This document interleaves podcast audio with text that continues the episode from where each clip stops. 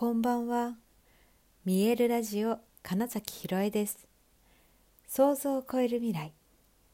自然はいつも大きな愛で包み込み、真実を伝えてくれるネイチャーメッセンジャーをしております。はい、改めましてこんばんは。2022年10月31日、見えるラジオ始まりました。はい、東京のお家に戻っています。え帰ると本当にニケさんがね、うん、大喜びしてくれて喜びの雄たけびをあげるんですけれども。するとあの留守中ねお世話してくださった隣の方が「にげちゃんが吠えたので帰ってきましたね」なんてね、はい。えー、LINE をくださったりして、まあ、そうやって、えー、つながりがねあるという東京での暮らしっていうのは本当にありがたいなと思っています。よくね一人暮らしで東京に行きますって言った時には東京って、えー、隣に誰が住んでるかわからないんでしょ？とかね、うん、みんな挨拶しないんでしょ？とかっていう声も聞きますし、まあ、実際でそういうようなマンションもあったりもしたんですけどもう本当に今のお家はおかげさまで皆さんねうん、挨拶ほんと欠かさないしどこのお部屋でどんな人が住んでいてそしてそこにどんな動物がいるんだろういるのかなとかあとそのお子様がいて何年生で何て名前でってもうそのくらいが分かっている状態なんですよね。なのでもう本当にうん昔で言うようなあのなんか町内会のつながり みたいな感じを味わえていて本当に恵まれているなと思っています。はい、ありがたいですね。そして、えー、6日間のね札幌での時間もたくさんの方々との交流ができ、えー、ゴングの振動を届けることもできそしてそして、えーと、あこの人とのやっぱご縁ってすごいありがたいな大事だなっていう、えー、やり取りをいろいろとさせていただいたのも本当に嬉しかったです。ありがとうございます。えー、実は12月にも札幌に、え、数日戻るのでもし今回ね会えなかったよっていう方も、えー、その時にタイミングが合えばお会いしましょう。はい、え今日そう札幌で、えお会いした方とお話しした時に、うんと、住む場所このねさっき言ったようなその実際の暮らしというえー、ものとはちょっと違う住む場所ってことなんですけど、あのー、意識が共鳴する人とのコミュニティにいるのが、えー、その人自身の輝きを失わないし周りの人も輝いていられるよねみたいなお話があったんですね。でその通りで、えもともとの性質があまりにも違った時にもちろん多様性という意味ではいろいろあった方がいいんですけれどもどうしてもわからないということは存在するんですよ。これは、えよく私が話している感覚っていうのはその人にしかわからないものですよねっていうのとすごい近い感覚なんですよ。あのわからないことはわからないんです。えー、例えば私が女性で、え男性のことはやっぱりわからないんですよその大きなくくりで言うと。想像はできるでもその肉体というものを持ったことがないのでやっぱり感覚としては全くわからないんですよね。うん、あの本で読んで知識で知っているとかいろんな方の話を聞いてて知っているっていうことはあったとしてもそれは決してやっぱりリアルな感覚ではわからないになっちゃうじゃないですか。それと同じように、えー、すごい分かりやすいことで言うと一人でいたいのか誰かといたいのかっていうことの割合でどっちかが大きいっていう場合にあんまり反対側の人のことがわからないんですよ。ね、でこのわからないけど寄り添いたい近づきたい、えー、歩み寄るっていうことももちろんうんと時には大事だしそれによって、生まれる関係性っていうのもあるんですけれどもそれがただのストレスになっちゃうんだったらえー、そうだよねってそこが、えー、説明をがいらない、えー、人と入れておた、えーと、お互いが尊重できた方がいいよねっていうような話があったんですね。であ面白かったのがあのどこかアマゾンみたいなねそういう、え、昔からそのままの環境を残しているところに住んでいるいわゆるまネイティブと呼ばれているような人たちのところにある、えー、キリストを布教布教しようと思った人が言語学者がそこを訪ねましたと。そうするとねそこの人たちが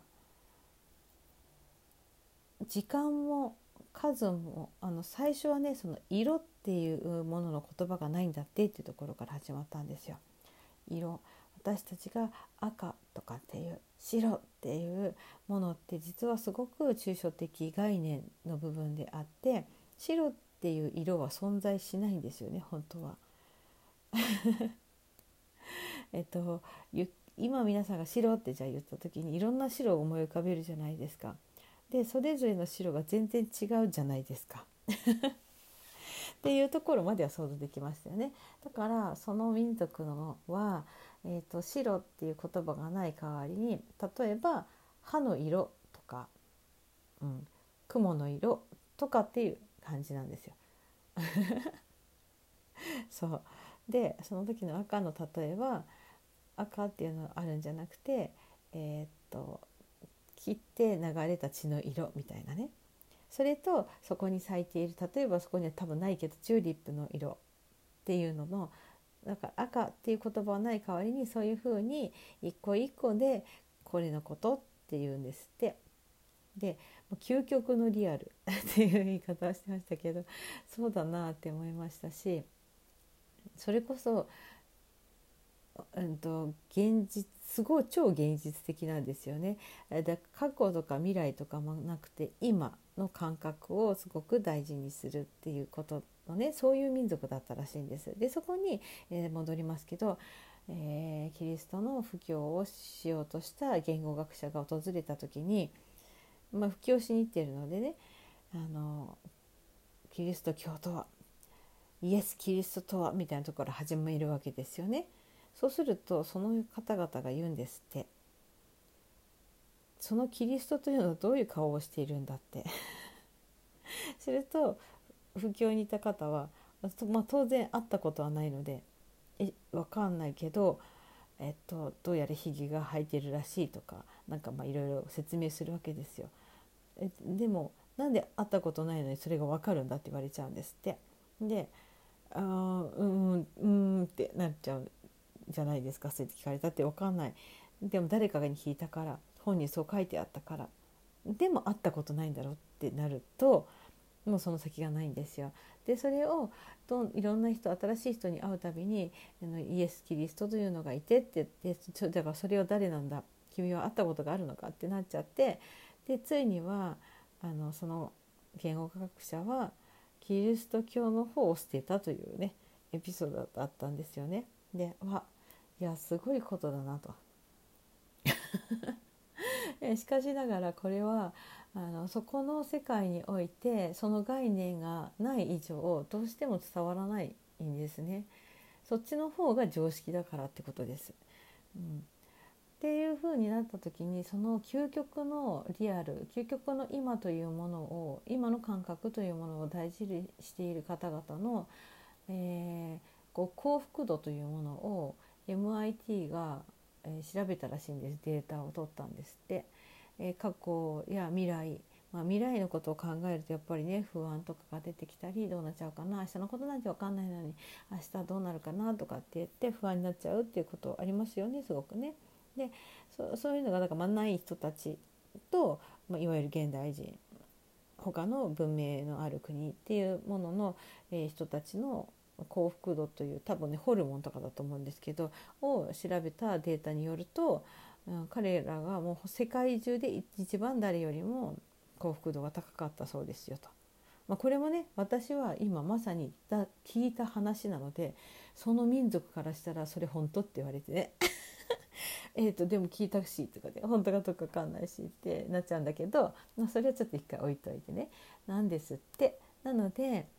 究極に今ここっていうものの本当の今ここっていうもので生きていると実はすごい幸せだっていうことだったりするしでもどうしたって、えーと、私たちには昨日とか時間とか数とか、まあ、そういったものの概念があるわけですよね。で、えーと、コミュニケーションがしやすいように、うん、その抽象的な言葉とかものを使ったりもしているわけですよ言葉として。っていうのが、まあ、絶対それがなくなるわけではもうないので存在してしまった以上。だからできる限りあこういう考え方もあるんだ。じゃあその時に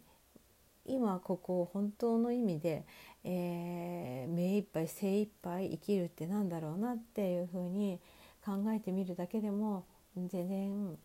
えー、何か生きてるということ感謝ということが変わってくるんじゃないかなって思ったのとこの例えば今話しているようなことに対してふーんって思う人といや別にそれがどうしたのってどうでもいいやっていう人とちょっとだけやってみようかなって思った人とまたそれもいろいろあるわけじゃないですか。って言った時に多分最初は似たような人と話ができて、えー、想像力が膨らんでいく方がおそらくうん、自分が輝けるし相手の輝きを失うこともなく、えー、一緒にいられるんじゃないかななんてねいうのが、まあ、今日ちょっと、うん、過ごしてみて気づいたことでした。はいということで本日もご視聴くださりありがとうございました。2022年10月31日見えるラジオ金崎ひろえでした。おやすみなさい。